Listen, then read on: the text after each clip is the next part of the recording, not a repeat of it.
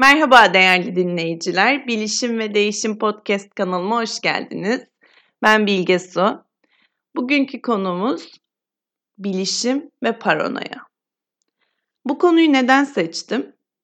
WhatsApp kullanım koşullarını değiştirmeye karar verdi. Bunu yayınladı ve bunu defalarca yapmıştı. Ama bu kullanım koşulu değişikliğinde bir infial yaratıldı WhatsApp bizim konuşmalarımızı Amerika'ya aktaracak, banka hesaplarımıza girilecek, her şey ortalığa dökülecek falan diye bir takım WhatsApp üzerinden yine mesajlar almaya başladım. Ve dedim ki yani ne oluyor? Hani bu kadar ne yaşanmış olabilir? Ve açıp kullanım koşullarını okuduğumda değişikliğin e-ticaret ağıyla yani WhatsApp, Instagram, Facebook arasındaki e-ticaret ağıyla bağlantılı bir hesap bilgilerinin yani sadece telefonun, e-postanın paylaşılmasına yönelik bir değişiklik olduğunu gördüm. E bunu görmeme rağmen, bilişim hukukçusu olmama rağmen emin olamadım. Diyorum ki yani bu kadar sosyal medyada, haberlerde, her yerde insanlar her şeyimiz ele geçirilecek banka hesaplarımıza girilecek, işte hapislere düşeceğiz gibi şeyler diyor. Neden bu kadar abartılıyor? Benim gözden kaçırdığım bir şey mi var diye kendimden şüphe ettim. E, hatta o arada işte bir bilgi notu hazırlığına girdim. İşte bir dedim chart hazırlayayım falan derken tabii her şey de o kadar çabuk değişiyor ki bana. WhatsApp açıklama yaptı. İşte hani ne oluyorsunuz? E, biz hala yazışmalarınızı şifreleyerek koruyoruz diye bir beyanda bulundu. Ve bu sefer de şunu değerlendirmeye başladım. Yani bu paranoyanın sebebi ne? E aslında bu paranoyanın sebebinin belirli kalıplar ve bu kalıpların özünde de güvenliğimize, paramıza ve itibarımıza dair duyduğumuz endişe ve korkular olduğunu gördüm. O yüzden biraz bunun hakkında konuşmak istiyorum. Şimdi, eee, bir kendimizden büyük bir bilinmez olduğunu düşünüyorsak, işte, teknolojik bir ürün, WhatsApp, pandemi, eee, deprem, yani, ben küçüğüm, o büyük ve ben, eee, yalnızım ve, işte, gü zayıfım gibi hisler içerisindeysek hâliyle böyle küçülüyoruz, küçülüyoruz, küçülüyoruz. Hem, hani, bedenen, ruhen, zihnen artık, eee, her anlamda, eee, ve endişe kutucuğumuzun içinde komple teorilerinin bir malzemesi haline geliyoruz diye düşünüyorum. Tabii bunu tetiklenmesini sağlayan çok fazla dışarıda da etken var. Diziler, haberler, başka işte sosyal medyadaki bazı kaynaklar bize bu korkuyu sürekli enjekte ediyor. Tabii ki bunu da şeye bağlayabiliriz. Hani böylece daha kolay yönetiliyoruz. Böylece daha kolay birilerinin, emm, kendi hedeflerine ulaşmasındaki araç olabiliyoruz. Harry Potter'da bir korku dolabı imgesi vardır. Belki hatırlayanlarınız vardır. Dolabın içinden karakterin en korktuğu şey çıkar. Bir tanesi mesela örümcekti. Dev bir örümcek çıkar. Büyür, büyür, büyür kendini küçücük hisseder. Ondan nasıl kurtulur? Onun gözünün içine bakıp ridiculous dediğinde yani komik ya saçma hani e, diye bir anlamı olan ridiculous kelimesini kullandığında o bir anda küçülür, yok olur gider. Bu tabii ki bir örümcek de olabilir. WhatsApp da olabilir. Yani bu konuların hepsi mesela bana gerçekten ridiculous geldiği için bu yollanan ses kayıtları ben Allah Telegram'a mı koşayım, sinyale mi uçayım diye düşünmedim. Neden? Çünkü gözünün içine bakabiliyorum. O kullanım koşullarını okuyabiliyorum. Siz aslında WhatsApp'ın girip kullanım koşullarının içine bakıp onu okuduğunuzda e, bir şey olmuyormuş ki benim yazışmalarım hala şifreliymiş diyebiliyorsunuz. Ama bir yandan da işte Black Mirror dizisi ki ben çok severim aslında ama o da endişeyi pompalayan işte sosyal ikilem Edward Norton'un filmleri, dizileri, belgeselleri, açıklamaları gördüğümüzde Gene yani WhatsApp öyle diyor ama kullanım koşullarında yine de her şeyimizi okuyorlar endişesine kapılabiliyoruz. Teknolojiyle bağlantılı negatif düşünce kalıplarını önce bir sıralamak istedim. ki bunları bu bilişim ve değişim programımızda değiştirebilelim, dönüştürebilelim. En temellerini şunlar olduğunu düşündüm. İşte teknolojinin kölesi olmuşuz. E, robotlar dünyayı ele geçirecek. Teknolojik ürünler bizim mesleğimizi elimizden alacak gibi paramıza, güvenliğimize ve itibarımıza yönelik endişelerimizin teknolojiyle şekillenmiş hallerinin yüzümüze çarpıldığını görüyorum. Bir kere bunları duyduğumuzda bir beynimizde bir zor sesi e, çalınayabilir. Yani hayır kabul etmiyorum ben bunu. Benim kendi doğrularım, gerçeğim var. Neden ben bir şeyin kölesi olayım? Neden e, bana hizmet eden bir araç, benim yardımcım olan bir robot beni ele geçirsin? Neden ben işimi güzelce yaparken onun içinde evrilmeyeyim de işimi kaybedeyim? Hani bunları bir her zaman sorgulamamız ve kendi cümle kalıplarımızı yaratmamız işimizi kolaylaştırıyor. Örneğin avukatlık mesleği içinde bunu hep söylediklerinden onu ele almak istiyorum. Teknoloji çok gelişiyor. Artık robotlar avukatlık yapacak. Bizim iki nesil öncemiz diyeyim yani hocalarımızın hocalarına baktığımızda Yargıtay kararlarına erişimleri çok daha yavaştı. İşte kitaplardan bir şeyleri okuyup yazıp çizip kesiyorlardı. Biz şu an bir takım işte Lex Parade, Kazancı'ydı böyle internet sitelerinden 10 saniyede o aradığımız konuyla ilgili bütün yargıtay kararlarına içtihata ulaşabiliyoruz. Mevzuata ulaşabiliyoruz. Uluslararası mevzuatlara kolaylıkla ulaşabiliyoruz. Ve işimiz hızlanmış durumda. Ama bu mesela mesleğimizde daha az avukat olmasına sebebiyet vermedi. Daha çok avukat var hatta.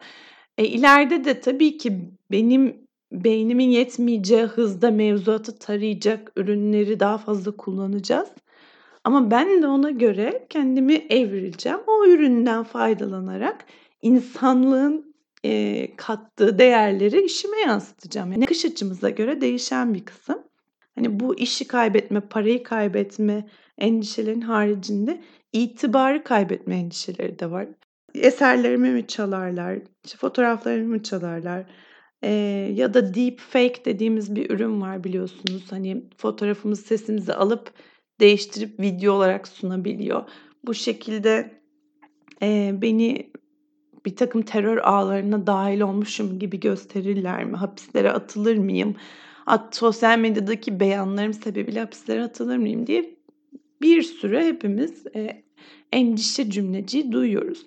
Tabii ki dediğim gibi bunların sebebini anlıyorum çünkü sistem zaten belirli kısıtlamalar getirdiği için e, bu fikirlere kapılabiliyoruz. Ama bunun üzerine çıkabileceğimizi de düşünüyorum ve inanıyorum. WhatsApp kullanım koşulları değişti cümlesini duyduğumuzda ilk aklımıza gelen acaba ne değişti olmalı? Kim neyi değiştirdi, ne amaçla değiştirdi ve ben bunun bir parçası olmak istiyor muyum? Yani ilk aklımıza gelenin kaçıyorum telegrama sinyale değil de çünkü aslında telegrama ve sinyale ka- kaçtığımızda da orayla verilerimizi paylaşmamız gerekiyor. Verilerimi yeni yeni mecralarla paylaşmak yerine hali hazırda paylaştığım mecrada neler oluyor diye bakmanın faydalı olduğunu düşünüyorum. Bunun için de size biraz e, aydınlatma yükümlülüğü ve kişisel verilerimizden bahsetmek isterim. Şimdi öncelikle kişisel verimiz nedir? Kişisel verilerimiz bizi belirlenebilir kılan her türlü bilgi. Adımız, soyadımız, e-posta adresimiz, cep telefonu numaramız, iş telefonu numaramız, iş e-posta adresimiz hepsi kişisel verimiz. Şimdi WhatsApp özelinde düşünelim. Bu verilerimi kim işliyor? WhatsApp şirketi. Peki bunu kime aktarmak istiyor? Facebook grubuna. Facebook grubunda kimler var? İşte Facebook, Instagram, WhatsApp. Peki ne amaçla bunları işliyor? Bize e-ticaret faaliyetleri kapsamında kampanya çıkartmak için mi? Hesap bilgilerimi tutup e, oradan bir ödeme yaptığımda bunu tut, saklamak için mi? Verilerime sızıp oradan verilerimi aleyhime kullanmak için mi? Buna bir bakabiliyoruz. Bunların hepsi kullanım koşullarında, gizlilik politikalarında ve kişisel verilerin korunması kanunu kapsamında hazırlanan aydınlatma metinlerinde yer alıyor. Yani bir sonraki sefer hani üyelik sözleşmesi kullanım koşullarını kabul ediyorum kutucuna basmadan önce şöyle bir göz atabilirsiniz. Aslında çok sistematik hazırlanan metinlerdir. Lütfen sadece hukukçular hazırlayıp onları okumasın. Hepimiz okuyalım ki hmm, acaba ne yapacaklar benim verilerimle hissimiz biraz yatışsın. Kim kullanıyor'ya baktık. Nereye aktarıyor'ya baktık. Ne amaçla işliyor'a baktık. Bir de bunun altındaki hukuki sebep nedir? Ona bakıyoruz. Hangi hukuki sebebe dayanarak işleniyor? Üyelik sözleşmesinin yerine getirilmesi mi? Yoksa bir kanuni yükümlülüğü mü var? 56-51 denilen bir kanunumuz var. İnternet trafiğini takip etmek zorunda hizmet sağlayıcılar. O kapsamda mı işliyor? Birazcık da bunu anlıyoruz. Sonra buna dair haklarım neler? Yani ben WhatsApp'a ne diyebilirim? Ona bakıyoruz. Verilerimi sil diyebilirim. Yanlışsa değiştir, düzelt diyebilirim. Hatta Avrupa Birliği'nde şu an oldukça gündemde olan unutulma hakkı kapsamında bazı taleplerim olabiliyor. Beni unutun diyebiliyoruz. Buna ayrıca başka bir bölümde gireriz.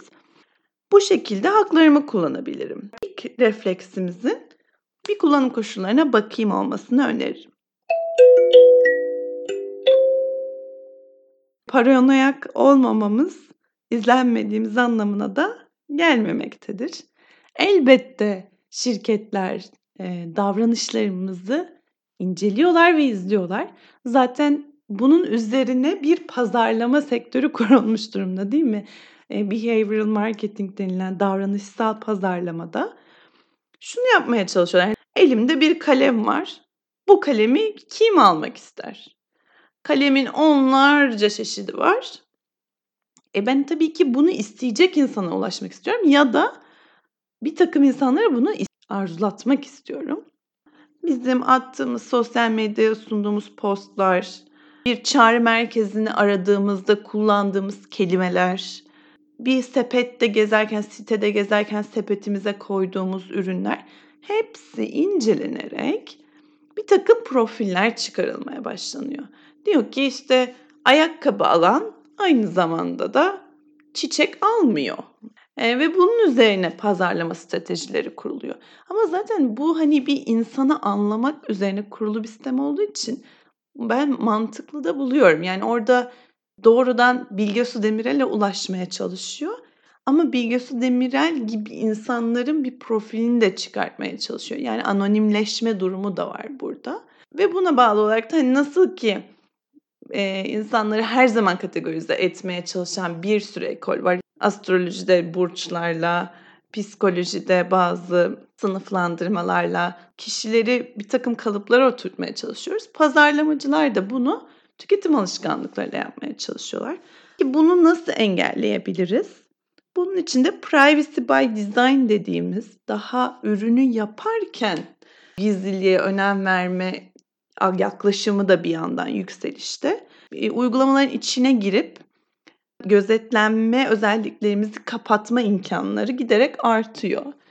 Birazcık kullandığınız app'lerin o kullanım koşullarının haricinde bildirimler kısımlarını da biraz gözden geçirin. Verilerinizin aktarılmasını istemiyorsanız onları kapatabilirsiniz.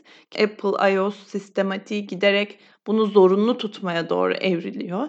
Yani ben verilerimin üçüncü kişiler aktarılmasını istemiyorum e, dediğinde kişilerin o app'in dizaynında, üretiminde, tasarımında daha o aktarımın durdurulmuş olmasına doğru evrilmeye çalışılıyor. Tabii bu hani e, komple teorileri sadece ve sadece WhatsApp'ta değil, oy süreçlerinde siyasi ortamı da engel, e, etkiliyor. Örneğin bu QAnon'ı duymuşsunuzdur Amerika'daki senatoyu basmaları neticesinde. QAnon'ın aslında bir blokta komple teorileri beyanında bulunan Q lakaplı kişiden oluştu. Sonra bunun fiziksel hayata da yansıdığına dair bilgileri internetten edinebilirsiniz. Ben de bu konunu derinleme araştırmış olan Özgür Mumcu ve Eray Özer'in Yeni Haller isimli podcast kanalından e, ki bu bölümü dinleyerek biraz bilgi edindim. Hani onu da belki dinleyebilirsiniz ama yani komplo, paranoya konularına birazcık ilginiz varsa bence gerçekten bu QAnon konusunu incelemelisiniz. Bir de 5G konusu var. Aşıların içinde çip var. 5G'lerden çip şey yayılan dalgalar bir şeyler yaratıyor filan gibi böyle 5G teknolojisine dair de komplo teorileri üremiş. Özetle 5G teknolojisinin ne olduğunu araştırdığımızda, kullandığımız ürünlerin kullanım koşullarına bakış attığımızda aslında bu paranoyalarımız aydınlıkla, o bilginin aydınlığıyla yok oluyor. Endişelerimize bir ışık tutmuş, bir fener tutmuş oluyoruz. O yüzden bu bölümde en azından kullanım koşulları nasıl ok- okunurun üzerinden geçmiş olduk. Kişisel verilerinizin ne olduğunu bilmeniz, bunların ne amaçla, nasıl işlendiğini, kimlere aktarıldığını, nerede tutulduğunu ve buna dair haklarınızın neler olduğunu görmeniz eminim ki bu ürünleri kullanırken daha emin ve güvende hissetmenizi sağlayacaktır. Nasıl ki biz bir besin almadan önce bir ürünü satın almadan önce işte içinde gluten var mı, şeker var mı, e, koruyucular var mı diye bakıyorsak aynı şekilde teknolojik bir ürünü kullanmadan önce de hangi verilerimi alacak, nerelere aktaracak, kimlere gönderip ki nasıl işleyecek buna bakabiliriz. Bu bilincin hepimizde giderek arttığını farkındayım. Bedenimizde sunduğumuz e, ürünlere gösterdiğimiz hassasiyeti Araçlarımıza da bu şekilde kolaylıkla gösterebiliriz. Bu bilgi çağının içinde hani bilgi kirliliğine çok da değinmeden kendi yolumuzda böylece ışık tutarak ilerleyebiliriz. Dinlediğiniz için çok teşekkür ederim. Bir sonraki bölümümüzde görüşmek üzere.